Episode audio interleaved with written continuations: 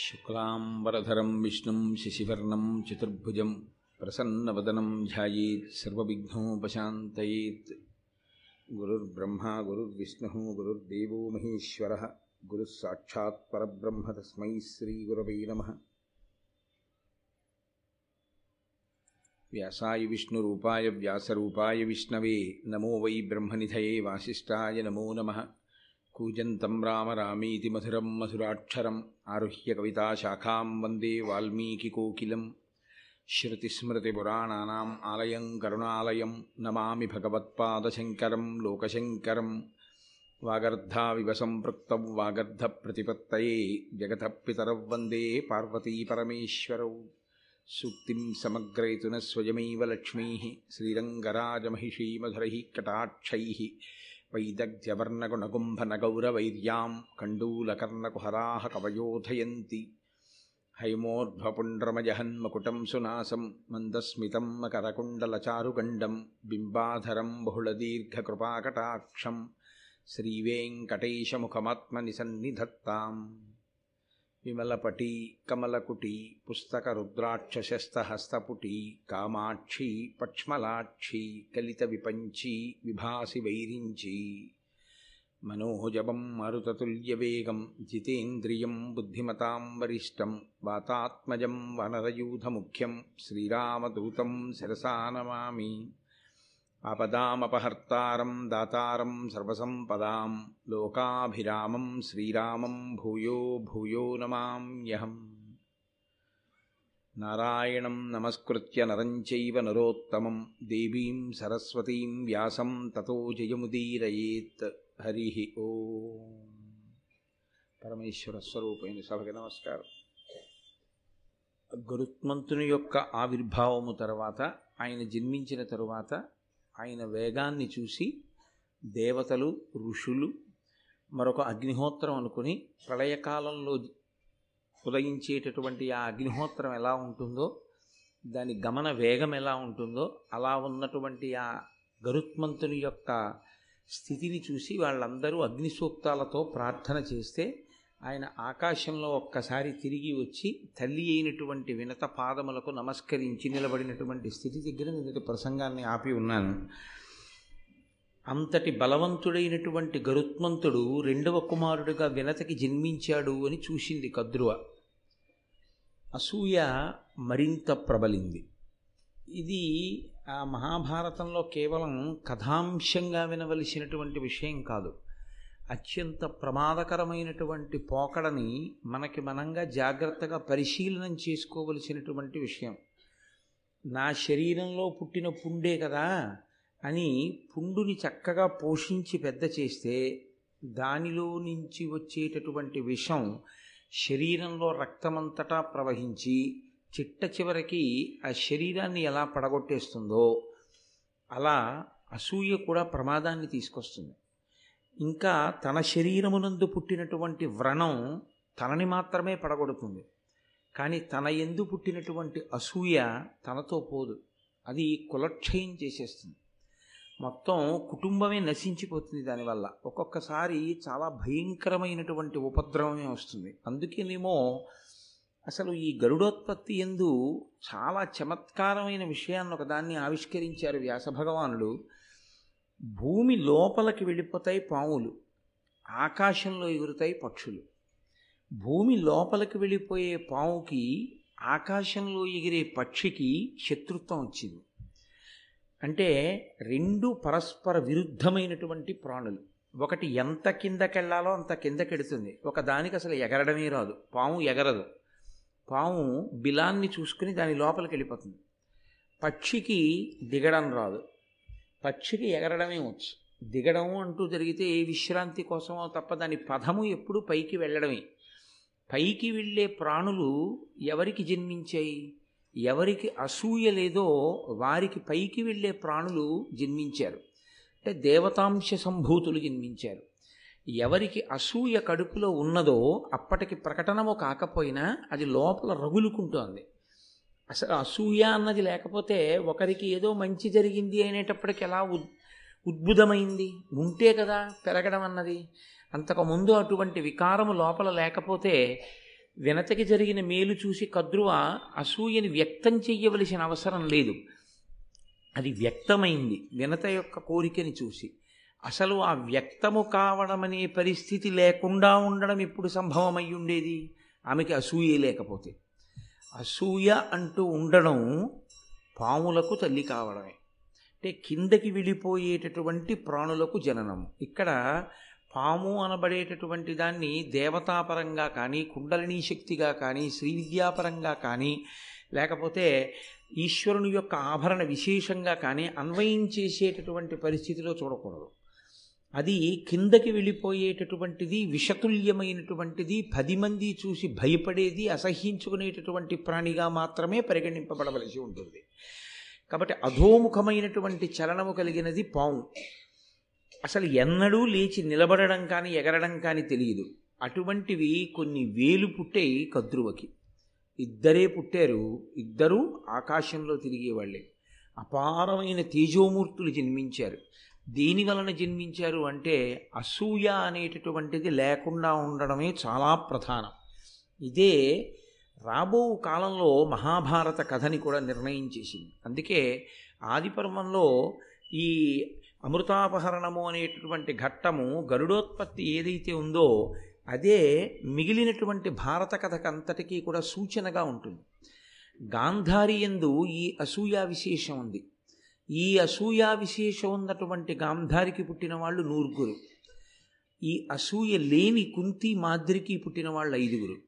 వాళ్ళ ఐదుగురు దేవతాంశ సంభూతులు. వీళ్ళు నూరుగురు కలిపురుషునికి సంబంధించినటువంటి ప్రకోపాలు.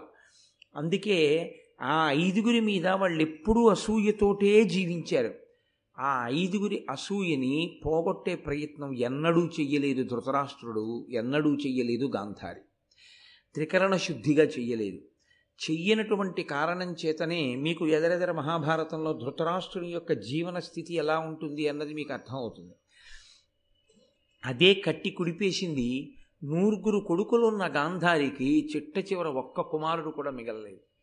ఐదుగురు కుమారులు ఉన్నటువంటి పాండురాజుకి ఐదుగురు కుమారులు మిగిలారు. ఎక్కడ ధర్మం ఉంటుందో ఎక్కడ అసూయ లేకుండా ఉంటుందో అక్కడ దేవతాశక్తులు నిలబడతాయి. మనిషి జీవితంలో అత్యంత ప్రధానంగా పరిశీలించుకోవలసినటువంటి విశేషం ఏదైనా ఉంటే అసూయయి. ఎందుకో తెలుసా అండి? మీరు ప్రయత్నపూర్వకంగా పరిశీలనం కోసమని చెప్పి ప్రయత్నం చెయ్యవలసింది మహాభారత కథని అధ్యయనం చేయడం చేత శ్రవణం చేయడం చేత అసూయాది గుణములను తొలగుతోసుకోవడానికి చేసే ప్రయత్నం. అసూయని పొంది ఉండడానికి ఎక్కడ శిక్షణ పొందక్కర్లేదు. అసూయని పొంది ఉండడానికి పుస్తకాలు ఏమీ చదువుకోక్కర్లేదు. అసూయని కలిగి ఉండడానికి గురువుగారి పాదములు పట్టుకోవలసిన అవసరం ఏమి ఉండదు. అది తనంత తానుగా ప్రబలుతుంది. అందున మీరు చూడండి చాలా చిన్నతనంలో ప్రారంభమైపోతుంది కొంతమందికి. ఇది జీవుడు ఎప్పటినుంచో కోట్ల జన్మలుగా తెచ్చుకుంటున్నటువంటి లక్షణం. ఇది ఎంతవరకు వెళ్ళిపోతుందంటే తన అన్నదమ్ముల్ని తన అక్క చెల్లెళ్ళని తన తల్లిదండ్రుల్ని తన భార్యని ఎవరిని సమాజంలో అతను ఆదరంతో చూడలేడు. అతను ఎవరిని గౌరవించలేడు. కారణం ఒక్కటే. మీరు అందుకే చూడండి కొంతమంది మాట్లాడేటప్పుడు మీరు ఎంతటి మహాత్ముల గురించి మాట్లాడండి వాడా అంటాడంతే. ఏకవచన ప్రయోగం చేసేస్తారు. అసలు గౌరవవాచకమైనటువంటి సంబోధన చెయ్యడానికి తగిన వ్యక్తి అన్న వాళ్ళు వాళ్ళ జీవితంలో ఉండరు. అది అవతల వారికి లోపం కాదు. మీరు ఒక మహాత్ముణ్ణి గారు అని పెట్టి సంబోధించలేదనుకోండి ఆయనకు వచ్చే ఉపద్రవం ఏముంటుంది? ఆయన అవి కోరుకున్నవారు కారు. అవి అవన్నీ పరిత్యజించి నిలబడిన మహాపురుషుడైన. కానీ ఆయనని గౌరవించడం చేత మనం ఎదుగుతాం. అంటే మనలో ఒక సంస్కారం ఉన్నది అని గుర్తు. అందుకే పూజ చేశాడు అంటే శాస్త్రం ఎందుకు గౌరవిస్తుందో తెలుసా అండి? మీ శక్తికి కారణమైన వాణ్ణి ఒకణ్ణి మీరు గుర్తించి ఆరాధించడం చేత మీలో సుగుణములు ఉన్నాయి అని గుర్తు. మీరు ఈశ్వరుణ్ణి పూజ చేశారు అనుకోండి ఈశ్వరుణ్ణి పూజ చేస్తే ఈశ్వరుడు ప్రీతి చెందుతాడన్నది కాదు అసలు యథార్థానికి సిద్ధాంతం. ఎవడు పూజ చేశాడో వాడు పూజనీయుడవుతున్నాడు అని గుర్తు. అది అసలు యథార్థం. ఒక మహాత్ముడు కనపడినప్పుడు నేను వంగి ఆయన పాదములకు నమస్కరించగలిగాను అనుకోండి నాలో ఒక మంచి గుణం ఉన్నది నా ఎందు పూజనీయమైన లక్షణం ఒకటి ఉన్నది అని గుర్తు. నాకు వినయం ఉంది వేరొకరిలో ఉన్న మంచి గుణాన్ని నేను గుర్తించగలను. ఆ మంచి గుణాన్ని చూసి నేను ఇంకా ఇంత గొప్ప స్థితిని పొందలేదు. ఎంత సాధన చేస్తే మహానుభావుడు ఆ స్థితిని పొందాడు? అటువంటి వారి ఆశీర్వచనంతో ఎప్పటికైనా నేను ఆ స్థితిని పొందాలి. అన్న గౌరవభావంతో మీరు వంగి నమస్కరించారనుకోండి ఇప్పుడు మీరు పెరుగుతున్నారు. మీ వినయం మీ పూజ మీరు చేసినటువంటి ఆ పూజ్య భావన చేత మీరు పూజనీయులయ్యారు. మీరు గౌరవింపదగిన వారయ్యారు మీరు నమస్కరిస్తే మీ అబ్బాయి నమస్కరిస్తాడు. మీ గురించి ఎప్పుడైనా మాట్లాడవలసి వస్తే పెద్దలైన వారు కనపడితే మా నాన్నగారు ప్రయత్నపూర్వకంగా నేల మీద పడి నమస్కారం చేస్తారంటాడు. ఇంట్లో తండ్రి ప్రతి వారిని వాడు వీడు అని. ఏముందండి పెద్దవాడి పెద్ద విశేషం వాడికి నమస్కారం ఏంటండి అన్నారనుకోండి మీరు. ఇప్పుడు అవతల వారిలో ఉండేటటువంటి పూజనీయత కించిత్ కూడా క్షీణించదు. ఏమీ క్షీణించదు. ఇప్పుడు మీరన్న మాట ఆయనకి కితాబు కాదు. ఆయన సమర్థతకి అది ఏ విధంగానూ రుజువు కాదు. ఆయన అలాగే ఉంటారు. పూజనీయతని పోగొట్టుకున్నవాడెవరు?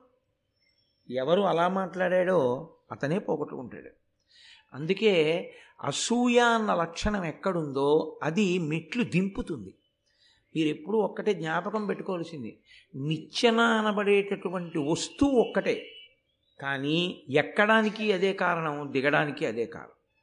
దిగడానికి ఓనిచ్చెన ఎక్కడానికి ఓనిచ్చెన ఉండవు లోకంలో. ఎక్కడానికైనా దిగడానికైనా అదే వేస్తారు. ఎక్కుతారా దిగిపోతారా అన్నది మీ ఇష్టం. మిమ్మల్ని ఈశ్వరుడు సర్వోత్కృష్టమైన మనుష్య జన్మ అన్నది ఒకటి ఇచ్చాడు. అంటే పుడుతూనే ఒక ఎత్తులో నించున్నాడు. ఇప్పుడు దాని నుంచి పశుత్వంలోకి వెళ్ళిపోవచ్చు. నిచ్చెన మించి దిగిపోయి. ఇంకా అంతకన్నా పైకెక్కి దేవతల్లోకి వెళ్ళొచ్చు ఈశ్వరుల్లోనే కలిసిపోవచ్చు. నిచ్చెనని ఎలా వాడుకుంటారన్నది మీ ఇష్టం. మీరు ఎక్కినా దిగినా నిచ్చెన దోషం మాత్రం లేదు. అది ఒడిసి పట్టుకోవడానికి చేసేటటువంటి ప్రయత్నం అసూయ అన్న గుణం కనపడగానే అయ్య బాబోయ్ ఇది నాతో పోదు ఇది నన్ను మొత్తం నా వంశాన్ని కూడా క్షయం చేస్తుంది చాలా ప్రమాదాన్ని తీసుకొస్తుంది. కాబట్టి నేను ప్రయత్నపూర్వకంగా ఈ అసూయ స్థానంలోకి వేరొక దాన్ని తీసుకురావాలి. దేన్ని తీసుకురావాలి? మీరు చాలా జాగ్రత్తగా పరిశీలనం చేయవలసి ఉంటుంది. అసూయ కలగడానికి కారణం ఏమిటి? ఆయన మీకన్నా గొప్పవాడిగా కనపడడం వల్లనే మీరు అసూయ పొందారు. లేకపోతే అసూయ రాదు.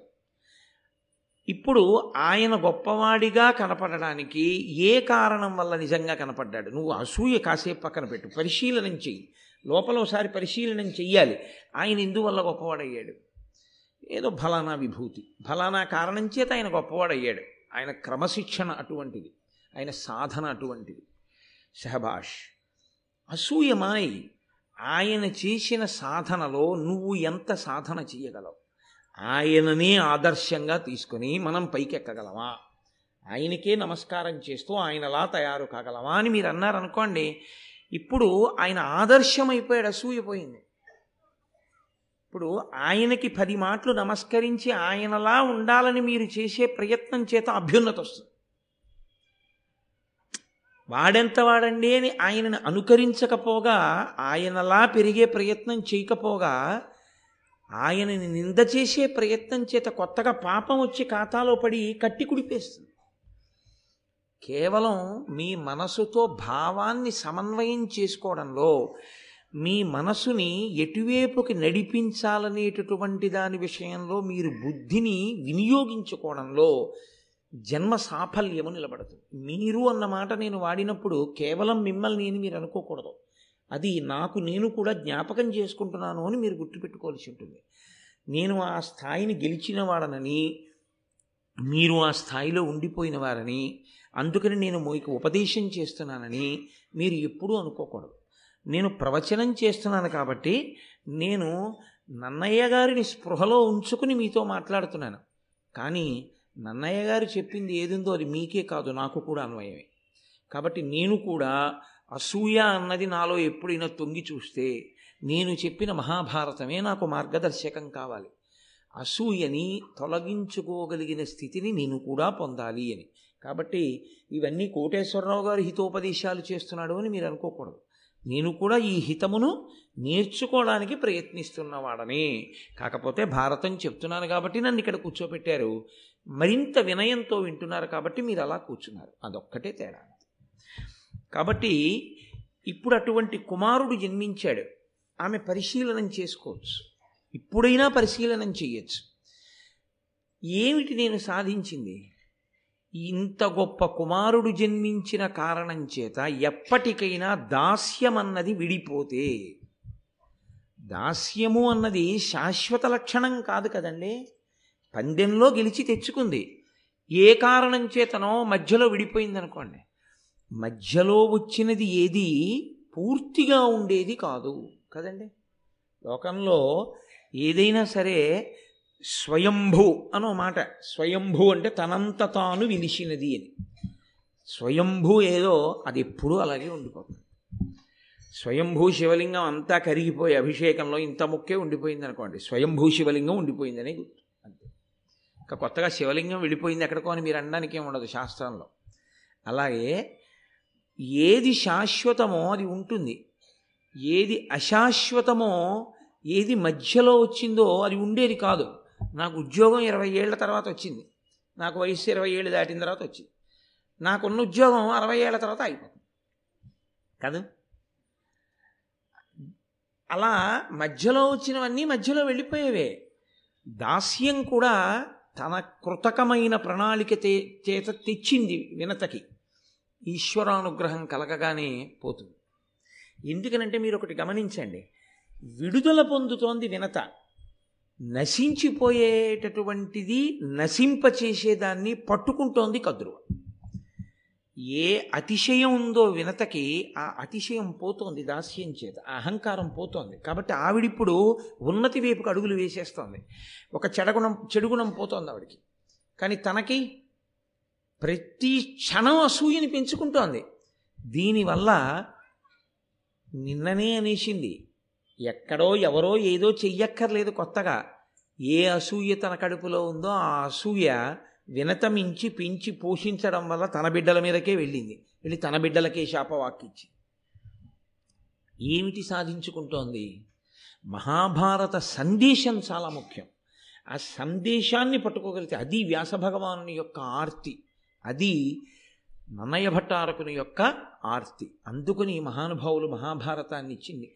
ఇది తొలగతోసుకుని అభ్యున్నతి పదంలో నడవాలి. ఆర్షధర్మంలో ఉన్న వాళ్ళ కాదు ఎవరైనా. వాళ్ళు అలా ఆర్షధర్మంలో ఉన్న వాళ్ళ కోసం మాత్రమే రచన ఎప్పుడూ చేయలేదు. వాళ్ళు సమస్త మానవాళి కోసమే రచన చేశారు అని చెప్పవలసి ఉంటుంది. కాబట్టి ఇప్పుడు వినతకి నమస్కరించినటువంటి గరుత్మంతుణ్ణి చూసింది. ఏమవుతాడైనా? కొడుకే తనకిని ప్రేమార దగ్గరికి తీసుకోవచ్చు కౌగిలించుకోవచ్చు ముద్దు పెట్టుకోవచ్చు తొడ మీద కూర్చోబెట్టుకోవచ్చు. నాన్న ఎంతటి బలపరాక్రమవంతుడివిరా? నీలాంటి వాడు కొడుకుగా జన్మించడం వల్ల నేను మీ అమ్మ కూడా అభ్యున్నతిని పొందాం. నీవు పుట్టిన సందర్భంలో నేను మీ అమ్మకు ఒక కానుకిస్తున్నాను ఇక దాసి కాదు. మేమిద్దరం సహజంగా పుట్టుకతో అక్క చెల్లెండం మధ్యలో వచ్చింది పంద్యాలలో ఈ దాస్యం. అది శాశ్వతంగా ఉండవలసిన విషయం కాదు. విడిచిపెట్టేస్తున్నాను. అని ఉంటే మహాభారతం ఇంకోలా ఉండేది. కాదు అలా అనలేకపోయింది. కడుపు మరింత మండిపోయింది ఇటువంటి కుమారుడా అని. వెంటనే ఆవిడకి వచ్చినటువంటి లక్ ఆలోచన ఏమిటో తెలుసా అండి? దాసికి చెందినది కూడా నాకు దాస్యమునకే ఉపయోగపడాలి. ఇది ఆవిడకి వచ్చినటువంటి ఆలోచన. అంటే నేను ఏదైనా ఒక వస్తువుని కొనుక్కున్నాను అనుకోండి ఆ వస్తువుకి పెరిగే లక్షణం ఉందనుకోండి కారణం చేతనన్నా. నేను నా ఓ పావు కిలో శనగలు కొనుక్కున్నానండి. కొనుక్కుని అందులో ఏదో వంద గ్రాములు శనగలు నానబోసాను. నానబోసి ఒక పట్టుకెళ్ళి ఏదో కుండీలో వేశాను. ఇప్పుడు మొలకలయ్యాయి మొలకలయ్యి ఇంకొన్ని శనగలు వచ్చాయి. ఎవరివి అవి అవి కొట్టువాడివండి అదేంటంటే ఈ శనగలు మాత్రమే నావి. వంద గ్రాముల శనగలు. వచ్చిన మళ్ళీ శనగలు ఏమున్నాయో యజమానికి ఇచ్చేయాలని అంటానా? నేను కొన్న శనగల వలన ఉత్పత్త ఉత్పాదమైనటువంటి ఇతర శనగలు ఏ ఉన్నాయో ఫలసాయముగా వచ్చిన ఇతర శనగలు ఏ ఉన్నాయో అవి కూడా నావే. అలా వ్యక్తులకు కూడా అన్వయం చేసింది ఆవిడ. వినత దాసి అయితే వినతాపుత్రుడు కూడా నాకు దాస్యం చేయవలసిన వాడే ఇప్పుడు ఇది ఇంకా ఎంత దూరం వెళ్ళిందో తెలుసా అండి? ఆమె నాకు దాసి అయితే వీడు నా పుత్రులకు దా దాస్యం చెయ్యాలి అంటే ఎంత దూరం వెళ్ళిపోయిందో చూడండి ఆ వక్రమైన ఆలోచన. ఎంత అసూయతో వెళ్ళిపోయిందో చూడండి. వెళ్ళి ఆవిడంది వెంటనే ఆ పిల్లవాడిని చూసి ఆ గరుత్మంతుణ్ణి చూసి లోకమంతా మునులకు ఋషులకు దేవతలకు స్తోత్రం చేయవలసిన లక్షణం గరుత్మంతుడిలో కనపడింది. కద్రువకి కనపడలేదు. అంటే ఏమనుకోవాలి? గరుత్మంతుడిలో లేదనుకోవాలా? ఈవిడికి కనపడలేదనుకోవాలా? ఈవిడికి కనపడలేదనవలసి ఉంటుంది ఈవిడికి కనకపో కనపడకపోవడం గరుత్మంతుడికి తక్కువతనం మాత్రం కాదు కదూ. గరుత్మంతుడికి తక్కువతనం కాకపోవడం ఎప్పటికో అప్పటికి గరుత్మంతుడి ఎక్కువతనమే తల్లికి ప్రయోజనాన్ని చేకూరుస్తుంది.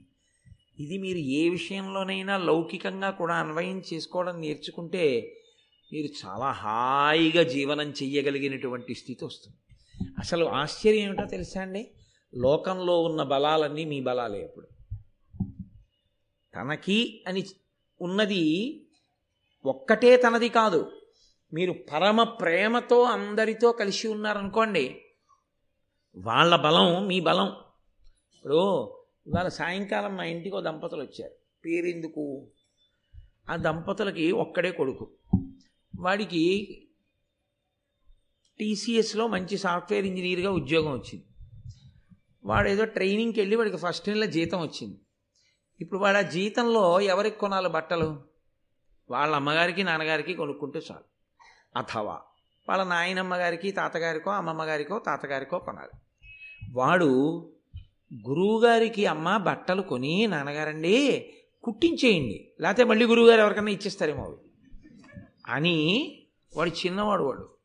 వాడు ఎక్కడో ట్రైనింగ్ అవుతూ మొదటి నెల జీతంలో వాడు ఇక్కడికి పంపించి డబ్బులు వాడు బట్టలు కుట్టించి వాడు వచ్చి బట్టలు పెట్టి నమస్కరించి వెళ్ళాడు. ఇప్పుడు ఆ దంపతులకి కొడుకైన వాడు నాకు వాళ్ళిద్దరూ కూతురు అల్లుడు వరసైతే అయితే వాడు నాకు మనవడే. కాలంలో నాకు ఇంకా మనవలు పుట్టలేదు. కానీ తాతగారు అని గౌరవించి అభ్యున్నతి కలగగానే నా తాతగారికి బట్టలు కుట్టించే మనవడు కూడా నాకు వచ్చేసాడా లేదా? అదే అంటే నేను ఒక ఉదాహరణకి చెప్తున్నాను సుమండి గొప్పకని కాదు. ఏదో నాలో ఏ మంచితనమో నాలో ఏ మంచితనం లేకపోయినా వాళ్ళకి నా ఎందు మంచితనం కనపడింది వాడికి. అందుకని వాడు నన్ను తాతగారిని చేసుకోగలిగాడు. నేను వాడిని మనవాడిని చేసుకుని ఓ ప్యాంటు చొక్కా సంపాదించుకోగలిగాను. అనుకోండి పోని. నేను అదే కుటుంబంతో నాకు ద్వేషం ఉందనుకోండి. ఈ ప్రేమ ఉంటుందా? ఈ ప్రేమ ఉండదుగా? రేపు వాడికి ఓ భార్య వస్తుంది బిడ్డలు వస్తారు. నా నా శరీరానికి పెద్దరికం వయసు వస్తుంది.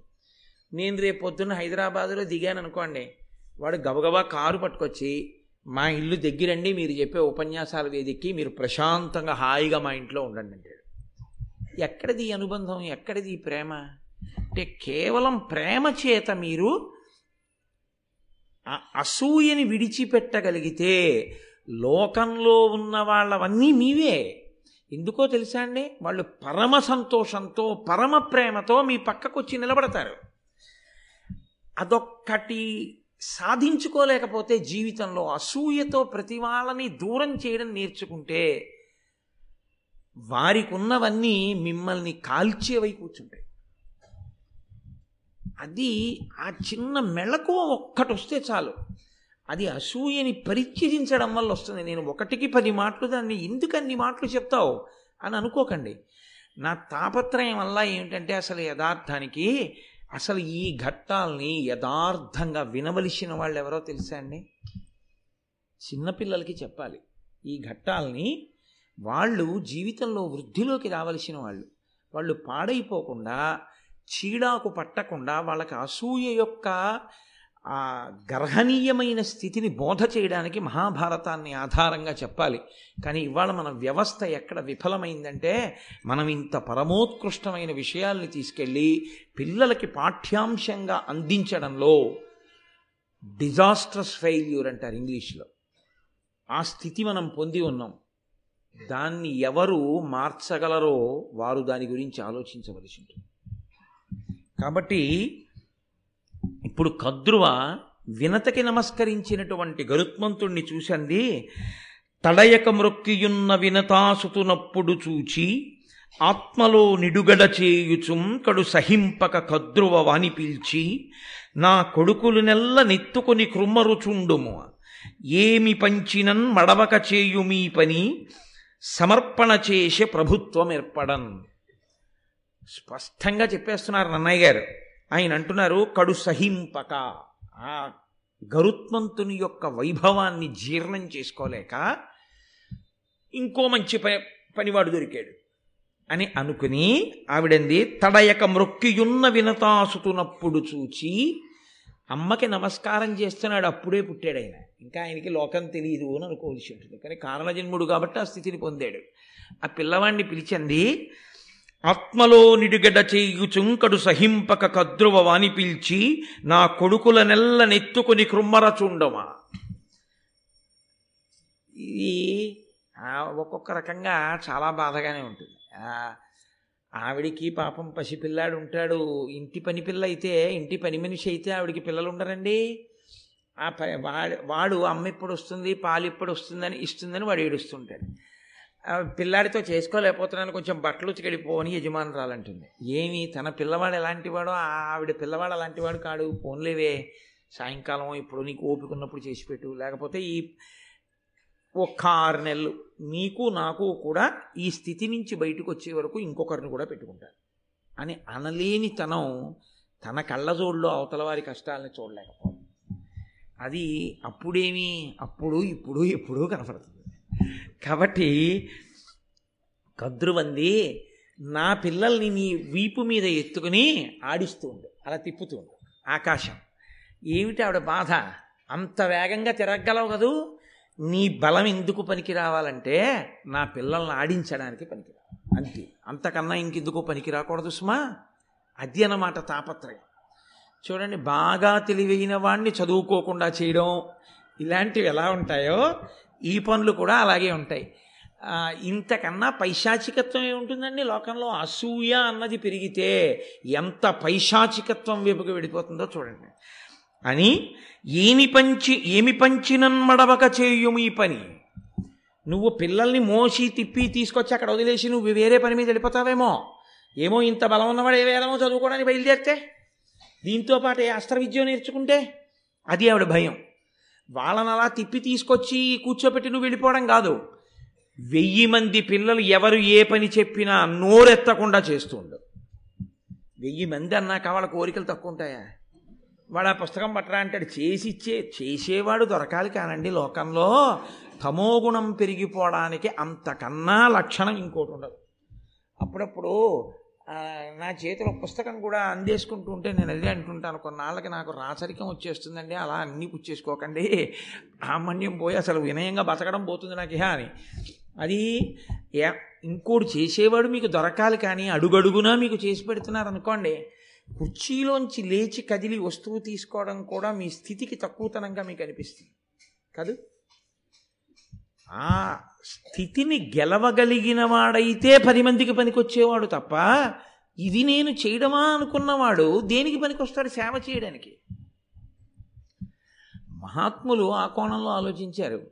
గాంధీ గారి దగ్గరికి రాజేంద్ర ప్రసాద్ గారు వెళ్ళి సబర్మతి ఆశ్రమంలో కలుసుకుని నేను ఏమైనా సేవ చేయాలనుకుంటున్నాను ఏం చేయనని అడిగారు.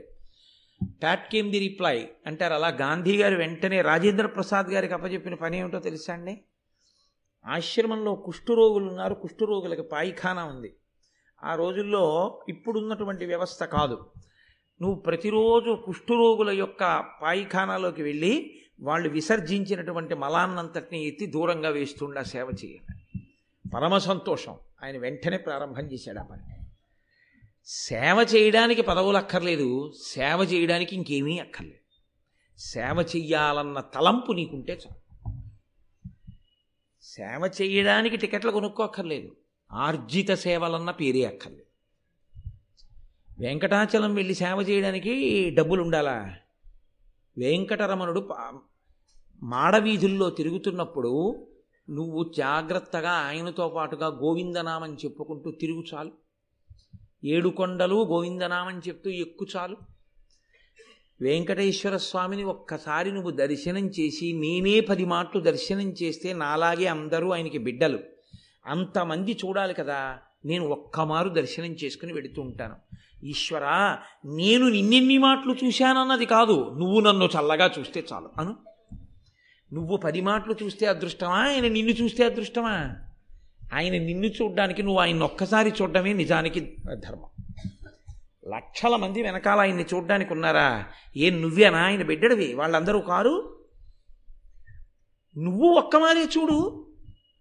నువ్వు ఒక్కమారు చూడడం నేర్చుకుంటే ఒక్కమారు ఈశ్వర దర్శనం చేసుకుని చాలు. ఆయన ఆయన దృష్టిలో పడ్డాను. అని నీకు వచ్చేయడం అలవాటైపోతే అందరూ హాయిగా ఉంటారు. ఇన్ని లఘు మహాలఘు అతి లఘు ఇన్ని పెద్ద పెద్ద విషయాలు కనిపెట్టవలసిన అవసరం ఏమి ఉండదు హాయిగా అందరూ రాములవారి మేడలోకి వెళ్ళి దర్శనం చేసుకోవాలి. అది లేకే వచ్చింది కదా ఈ దరిద్రం అంతాను. కాబట్టి ఈ పిల్లల్ని ఎత్తుకొని మోస్తూ ఉండు. మోయడం కాదు. వాళ్ళు ఏం చెప్పినా చేస్తూ ఉండు.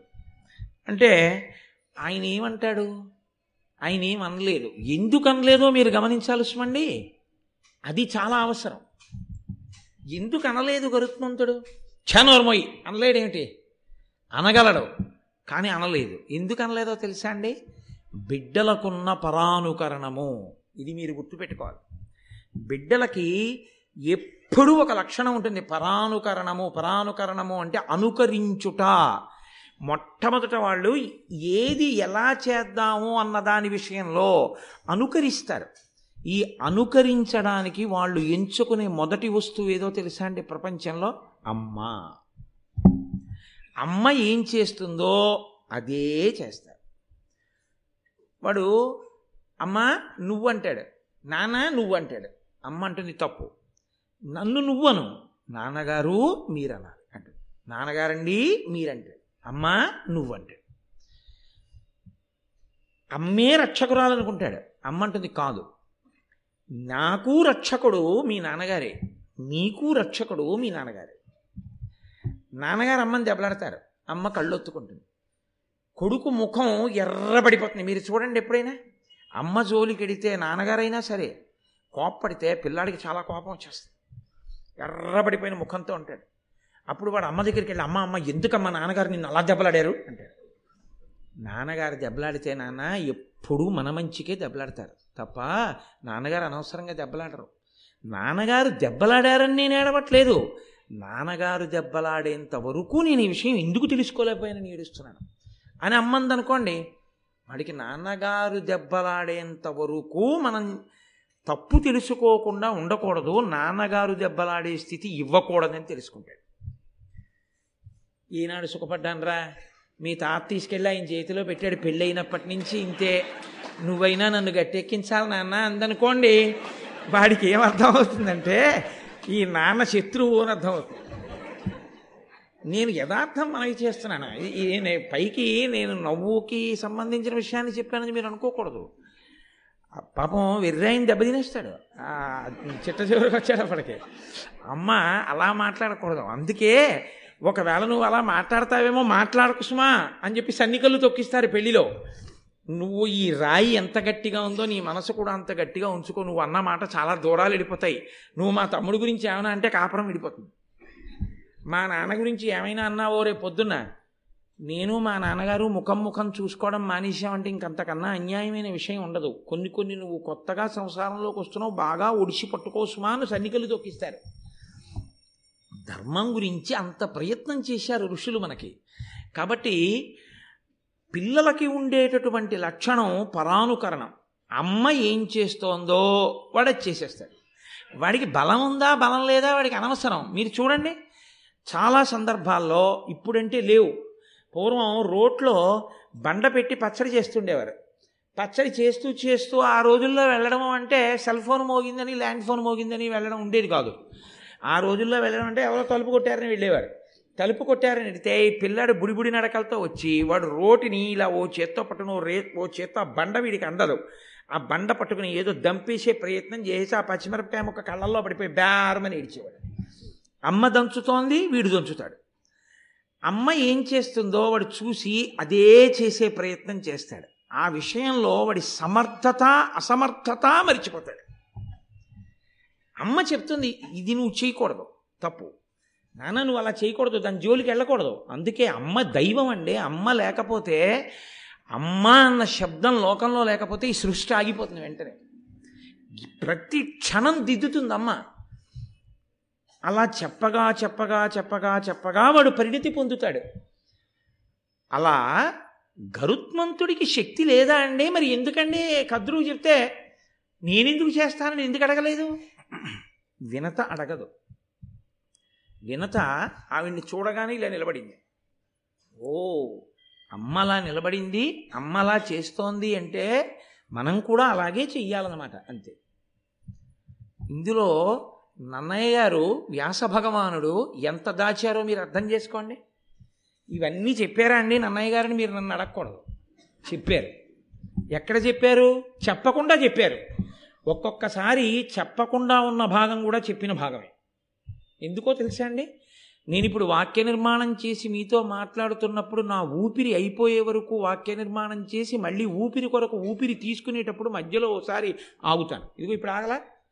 మళ్ళీ ఊపిరి తీసుకుని వాక్య నిర్మాణం చేస్తాను.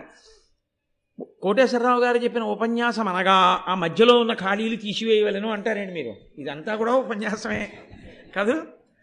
అలాగే అమ్మని అనుకరించుట అన్న మాట గురించి నన్నయ్య గారు ఎక్కడ చెప్పారండి అనకూడదు.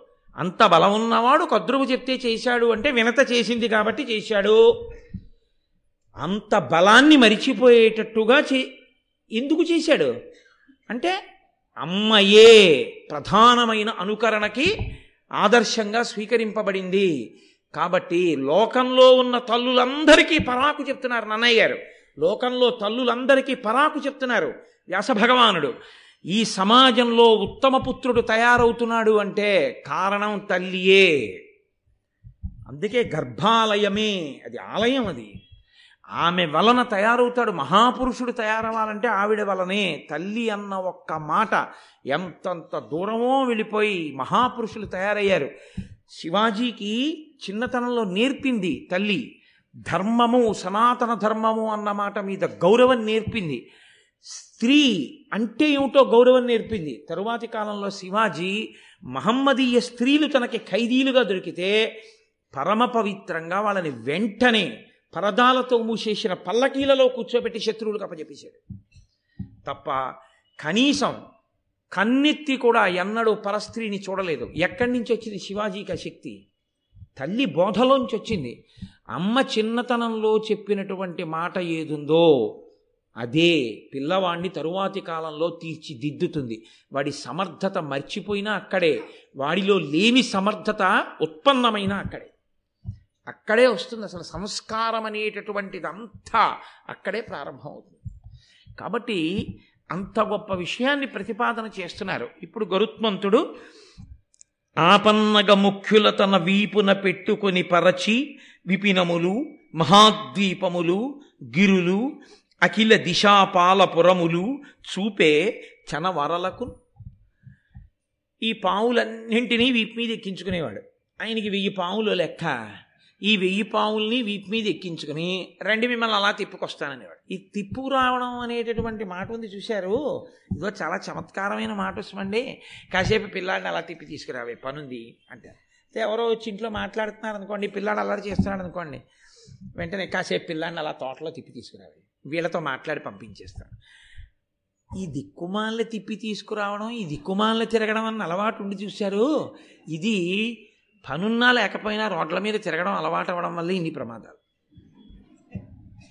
అసలు నిజంగా అంత తిరగడానికి సమయం ఎక్కడుందండి? ఎంత వాంగ్మయం ఎంత సాహిత్యం ఎన్ని పుస్తకాలు ఎంత చదువు ఎన్ని పుస్తకాలు చదివినా ఎన్ని విన్నా ఎన్ని చూస్తున్నా అబ్బా! ఏమి ఆనందం ఎంత సంతోషం అనుకున్ననాడు వెళ్ళరా ఫలానా చోటికన్నా కూడా. ఎందుకండి అనవసరంగా తిరుగుడు? వద్దండి. కూర్చుని చదువుకుంటాను కాసేపు అంటాడు. అసలు కూర్చుని చదువుకోవడం అనేటటువంటి అలవాటు ఎప్పుడు పోయిందో అప్పుడే ఈ ప్రారంధ కర్మ అంతా వచ్చింది. ఈ తోచదు అన్న శబ్దం బో bore కొట్టేస్తోందండి how to kill the time అంటాడు. You need not kill the time time kills you and day comes మనం టైంని కిల్ చేసేది ఏంటి? టైమే కిల్ చేస్తుంది. కిల్ చేయగలిగిందే టైము అక్కర్లేని మాటలన్నీ వచ్చేస్తాయి దాంట్లోంచి. కాబట్టి అగో తిప్పుకురా అంది. అప్పటి నుంచి ఇప్పటి వరకు ఇవే లక్షణాలు నడుస్తున్నాయి మహాభారతంలో ఉన్నవే. అందుకని పాపం ఆయన తిప్పడం అంటే ఏదో పక్క సందులోనూ ఆ తోటలోనూ తిరిగేంత తక్కువ శక్తి కాదయింది. కాబట్టి ఆయన ఏం చేసేవాడంటే వీపున పెట్టుకొని పరచి విపినములు మహాద్వీపములు ఓసారి అలా ఎగిరాడంటే ఓ దండకారణ్యం అయిపోయేది. అక్కడి నుంచి నాలుగు కులపర్వతాల మీదకి దీపాల మీదకి వెళ్ళిపోయేవాడు. గిరులు పెద్ద పెద్ద కొండలు చూపించేసేవాడు. అక్కడి నుంచి దిశాపాలపురములు అష్టదిక్పాల యొక్క దిక్పాలకుల యొక్క పురాలు. అంటే ఎనిమిది దిక్కుల చివరలకి తీసుకెళ్ళి ఆ దిక్పాలకుల యొక్క పురాలు చూపించి తీసుకొచ్చేస్తుండేవాడు. శివరాత్రి నాడు ఐదు యాత్రలు ఐదు క్షేత్రాలు చూపించేస్తామనేది ఉంటుంటుంది చూసారా ప్యాకేజ్. అలా ఇవాళ మిమ్మల్ని నైరుతి దిక్కుకి తీసుకెళ్ళి అక్కడ స్థావరం చూపిస్తానని ఓ అరగంటలో అలా వెళ్ళి అరగంట అంటే తప్పే ఆయనకి. ఒక క్షణంలో లక్ష యోజనముల దూరాన్ని క్షణంలో వెళ్ళాడు ఆయన. అలా వెళ్ళి ఇలా వచ్చేసేవాడు. ఆ పిల్లలందరికీ గరుత్మంతుడు అన్నగారిగా లేదా గరుత్మంతుడు తమ్ముడిగా లభించడం వల్ల వచ్చిన అదృష్టం ఏంటంటే వాళ్ళు భూమిని అంతటినీ చూసేశారు. వాళ్ళు అన్ని చోట్ల వాళ్ళు చూడండి ఏం లేదు ఐదు పైసలు టికెట్ లేకుండా. ఎందుకంటే ఫ్రీ కన్వీనియన్స్ ఒకటి దొరికింది కదా వాళ్ళకి. అందుకని హాయిగా తిరిగి వస్తున్నారు. ఇంకా పిల్లలకి పాడైపోవడానికి ఇంతకన్నా అదృష్టమైన వస్తువు ఇంకోటి లేదు. వాడికి మీరు అక్రమాలినటువంటివి కొనిచ్చేసి పిల్లాడు ఏడుస్తున్నాడండి మారాం చేస్తున్నాడండి అందుకు కొనిచ్చేసామండి అని పద్దెనిమిది పదహారేళ్ళ వాడికో పదిహేడేళ్ళ వరకో హీరో హోండా ఒకటి కొనిచ్చేస్తే వాడు తొంభై కిలోమీటర్ల స్పీడ్లో ఇలా భుజాలు ముడుచుకొని స్పాండలైటిస్ పేషెంట్లా వెళ్ళిపోవడానికి అలవాటు పడిపోతే ఏదో ఒకనాడు ఇంటెన్సివ్ కేర్ యూనిట్లో తెలిపోతాడు. పాపం తల్లిదండ్రులది. నోరు మొయ్యి నేను నలభై ఏళ్ళకి తొక్కాను మోటార్ సైకిల్. నీకెందుకురా? ఇవ్వను. నడు. కాలినడకల వెళ్ళడం అలవాటు చేసుకో. లేకపోతే పెరగవలసిన వయస్సు సైకిల్ తొక్కు. నీకు వ్యాయామం. మోటార్ సైకిల్ ఏంటి నీకు? ఇవ్వను. నీకు తెలుసా మహాపురుషులు ఈ దేశంలో ఎంత కష్టపడి పైకొచ్చారో? ఒకనకొకప్పుడు లాల్ బహదూర్ శాస్త్రి గారిని కాశ్మీర్ వెళ్ళమని జవహర్లాల్ నెహ్రూ గారు పిలిచి చెప్తే ఆయన తడబడుతుంటే ఏమి శాస్త్రిజీ భయపడుతున్నారా కాశ్మీర్ వెళ్ళడానికి? అక్కడంతా అల్లరిగా ఉందని ఎందుకు భయపడుతున్నారు వెళ్ళడానికి? ఏం అలా తటపటాయిస్తున్నారు? అని అడిగితే నేను వెళ్ళలేక కాదు. కాశ్మీర్లో చలిని తట్టుకోవడానికి కావలసిన స్వెట్టర్ లేదు నాకని చెప్పాడు. అటువంటి మంత్రులు పరిపాలించిన దేశం. అటువంటి మహానుభావులరా అటువంటి మహాపురుషులు పరిపాలించినటువంటి నేల. లాల్ బహదూర్ శాస్త్రి గారు ప్రధానమంత్రి చేసిన కాలంలో వాళ్ళ పిల్లలు వీధిలోకి వెళ్ళి బస్ స్టాప్ దగ్గర నిలబడి బస్సులో కా- వెళ్ళి చదువుకున్నారు. తప్ప అఫీషియల్ కార్ ఎక్కి ప్రధానమంత్రి కారులో పిల్లలు వెళ్ళి చదువుకోవాలి? మన దరిద్రం ఏమిటంటే లాల్ బహదూర్ శాస్త్రి గారి గురించి ఎక్కడా పిల్లలకి చెప్పుకునే స్థితి మనకి లేకపోవడం ఇవాళ. అటువంటి మహాపురుషులు పుట్టిన భూమి. నేను ఎంత కష్టపడితే ఈ డబ్బు సంపాదించానో తెలుసా? నీకెందుకురా మోటార్ సైకిల్? ఏ నడవలేవా? సైకిల్ తొక్కలేవా? తొక్కు సైకిల్. నీ సైకిల్లో గాలి నువ్వు కొట్టుకోలేవా? సైకిలు పంపు కొనిస్తాను కొట్టు గాలి. ఏం ఒంట్లో ఓపిక ఉందిగా? కొట్టుకో గాలి.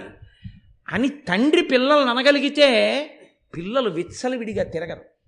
పిల్లలు తిరుగుతున్నారంటే పిల్లల్ని అని ప్రయోజనం లేదు. పిల్లలకి చెప్పగలిగితే వాళ్ళు వింటారు. మనకి ముద్దన్న పేరు మురిపెమన్న పేరు ఉంటుంది అందులో సమస్తమైనటువంటి కుసంస్కారాలు వచ్చేస్తున్నాయి. కాబట్టి ఈయనే ఉండలేడు డెబ్భై ఎనిమిది ఛానల్స్ లేకపోతే పిల్లాడు చూస్తే తప్పేంటి? కాబట్టి ఆ రోజుల్లో గరుత్మంతుడు దొరికాడు. వాళ్ళకి చదువా సంధ్య? తిరగడమే పని. అని వాళ్ళు తిరుగుతున్నారు. ఇప్పుడు మోటార్ సైకిల్ ఇచ్చిన తండ్రి ఎటువంటి వాడో అప్పుడు గరుత్మంతుడిని అప్పచెప్పి తిరగమన్న కద్దరు అటువంటిది. కాబట్టి వాళ్ళు అవన్నీ తిరుగుతున్నారు చూస్తున్నారు వస్తున్నారు తింటున్నారు పడుకుంటున్నారు ఆడుకుంటున్నారు చేసి పెట్టడానికి వినత తిప్పడానికి గరుత్మంతుడు బాగా దొరికారు. ఇంతకన్నా జీవితానికి అభ్యున్నత ఏమిటి సాధించాననుకుంటోంది కద్రువ. ఇది ప్రమాదం. అక్కడ వచ్చింది కాదు ఇలా ఉండకూడదు అని ఆవిడ అనుకుని ఉండుంటే ఏదో వాడంతా ముచ్చట పడుతున్నాడు. కొందరు మోటార్ సైకిల్ అనని తల్లి అయ్యి ఉండుండి కాదు. కాబట్టి అంటే నేను ఆ దాన్ని యథార్థంగా ఇవాల్టి సమాజానికి అన్వయం చేయడానికి ఆ మాట వాడుతున్నాను అని మీరు అర్థం చేసుకోవాల్సి ఉంటుంది తప్ప నేను ఎవరిని వ్యక్తిగతంగా అంటలేదు అని మీరు గుర్తుపెట్టుకోవాల్సి ఉంటుంది. ఇప్పుడు రోజు తిప్పుతున్నాడు తీసుకొస్తున్నాడు చక్కగా కాలం గడిచిపోతోంది. ఒకరోజు ఆయన ఏం చేశాడంటే అక్కడికి వెడదామా ఈశాన్య దిక్కు వెడదాం చూసేసాం కదా. నైరుతి దిక్కు కడతా చూసేసాం కదా. ఇది చూసేసాం కదా అన్న మాట ఒకటి ఉంటుంది. కాబట్టి ఇంకా మళ్ళీ వాడు అక్కడికి వెళ్ళడు. తిరుపతి అయినా సరే. నాతో కొంతమంది అంటుంటారు తిరుపతి వెళ్ళినప్పుడు అక్కర్లేదు కానీ మీరు ఇంకెక్కడికైనా వెళ్ళినప్పుడు చెప్తురు అంటారు. అంటే నాకు చాలా ఆశ్చర్యంగా ఉంటుంది. ఏ తిరుపతి వెళ్ళినప్పుడు ఎందుకు వద్దు? అన్నాను అనుకోండి. తిరుపతి చాలా మాటలు చూసామండి అంటే తిరుపతి చాలా మాటలు చూశారా? అని మీరు తీర్థం పేరు అడిగారు అది ఎక్కడుందండో ఏమిటి చూసేశారు? వాడు చూసేసేట తిరుపతి ఇంకా అక్కర్లేదు వాడికి జీవితం. ఏ తిన్నాం ఎందుకు తింటున్నావు మరి?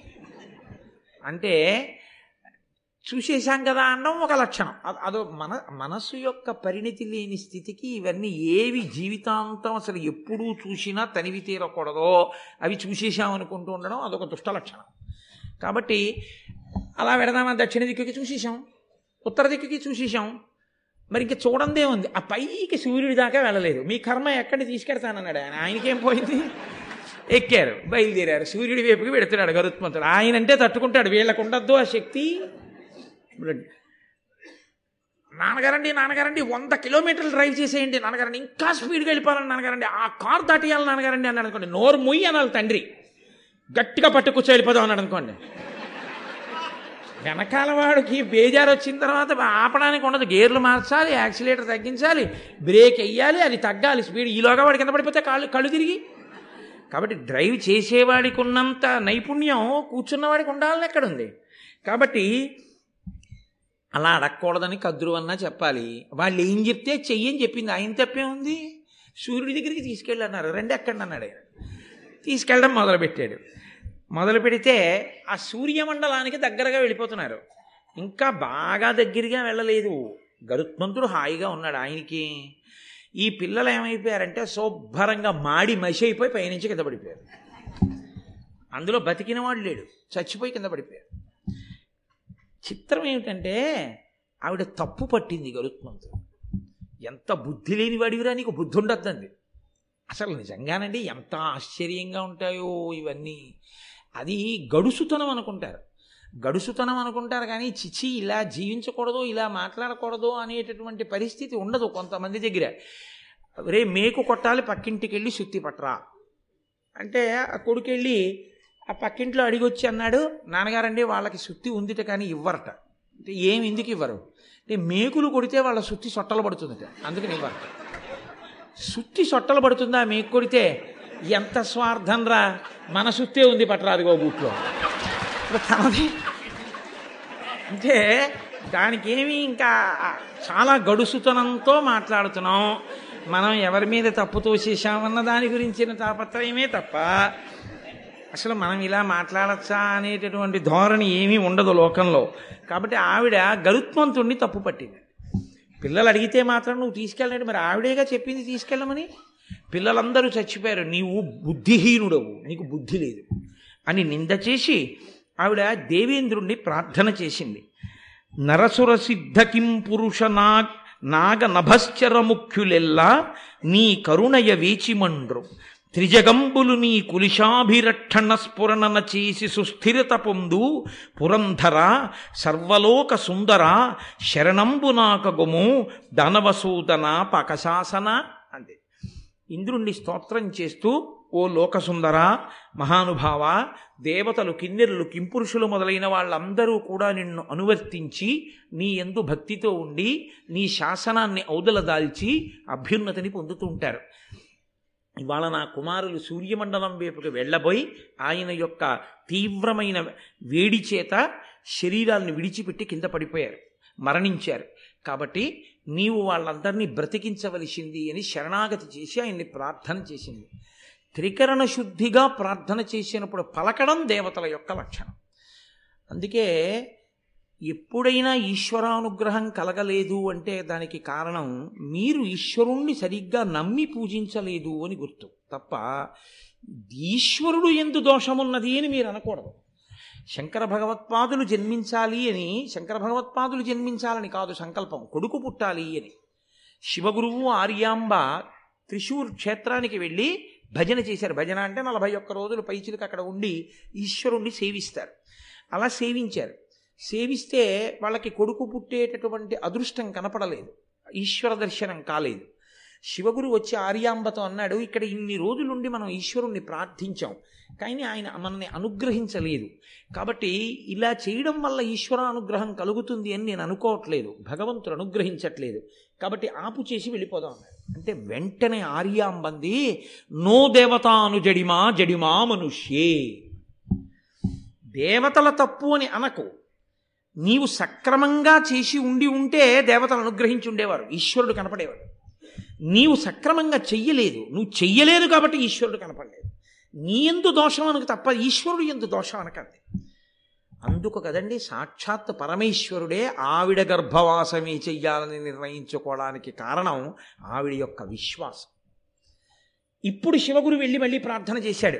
పరమశివుడు సాక్షాత్కరించి నేనే నీకు కుమారుడిగా పుడుతున్నానని సాక్షాత్ కైలాసవాసి అయిన పరమేశ్వరుడు కాలటివాసి అయినటువంటి శంకర భగవత్పాదులుగా నమ కపర్తిని చ వ్యుప్త కేశాయ చ జటాజూటంతో ఉండే పరమేశ్వరుడు బోడిగుండుతో ఉండే పరమేశ్వరుడుగా ఈ లోకంలో పుట్టి ఆర్యాంబ గర్భవాసం చేసి శంకర భగవత్పాదులుగా పుట్టి భారతదేశం నలుచెరగల పాదచారి అయి సంచరించి అధర్ అధార్మికమైన వేద ప్రమాణమును తిరస్కరించే వాదనలను ఖండించి వేదాంతర్గతమైనటువంటి అద్వైత సిద్ధాంతము యొక్క ప్రామాణ్యమును స్థిరీకరించి ఆయన కొత్తగా కనిపెట్టినది కాదు అద్వైతం. అద్వైతం వేదాంతర్గతం. వేదాంతర్గతమైన ప్రామాణికమైన అద్వైత సిద్ధాంతాన్ని రుజువు చేసి మళ్ళీ అవైదికమైనటువంటి మతములు భారతదేశంలో ప్రవేశించకూడదని తూర్పున జగన్నాథులో గోవర్ధన పీఠము పడమర ద్వారకలో కాళికాపీఠము ఉత్తరమున బదరికాశ్రమంలో జ్యోతిపీఠము దక్షిణమున శృంగగిరిలో శారదాపీఠము నాలుగు వేపులా నాలుగు పీఠములను కాపు పెట్టి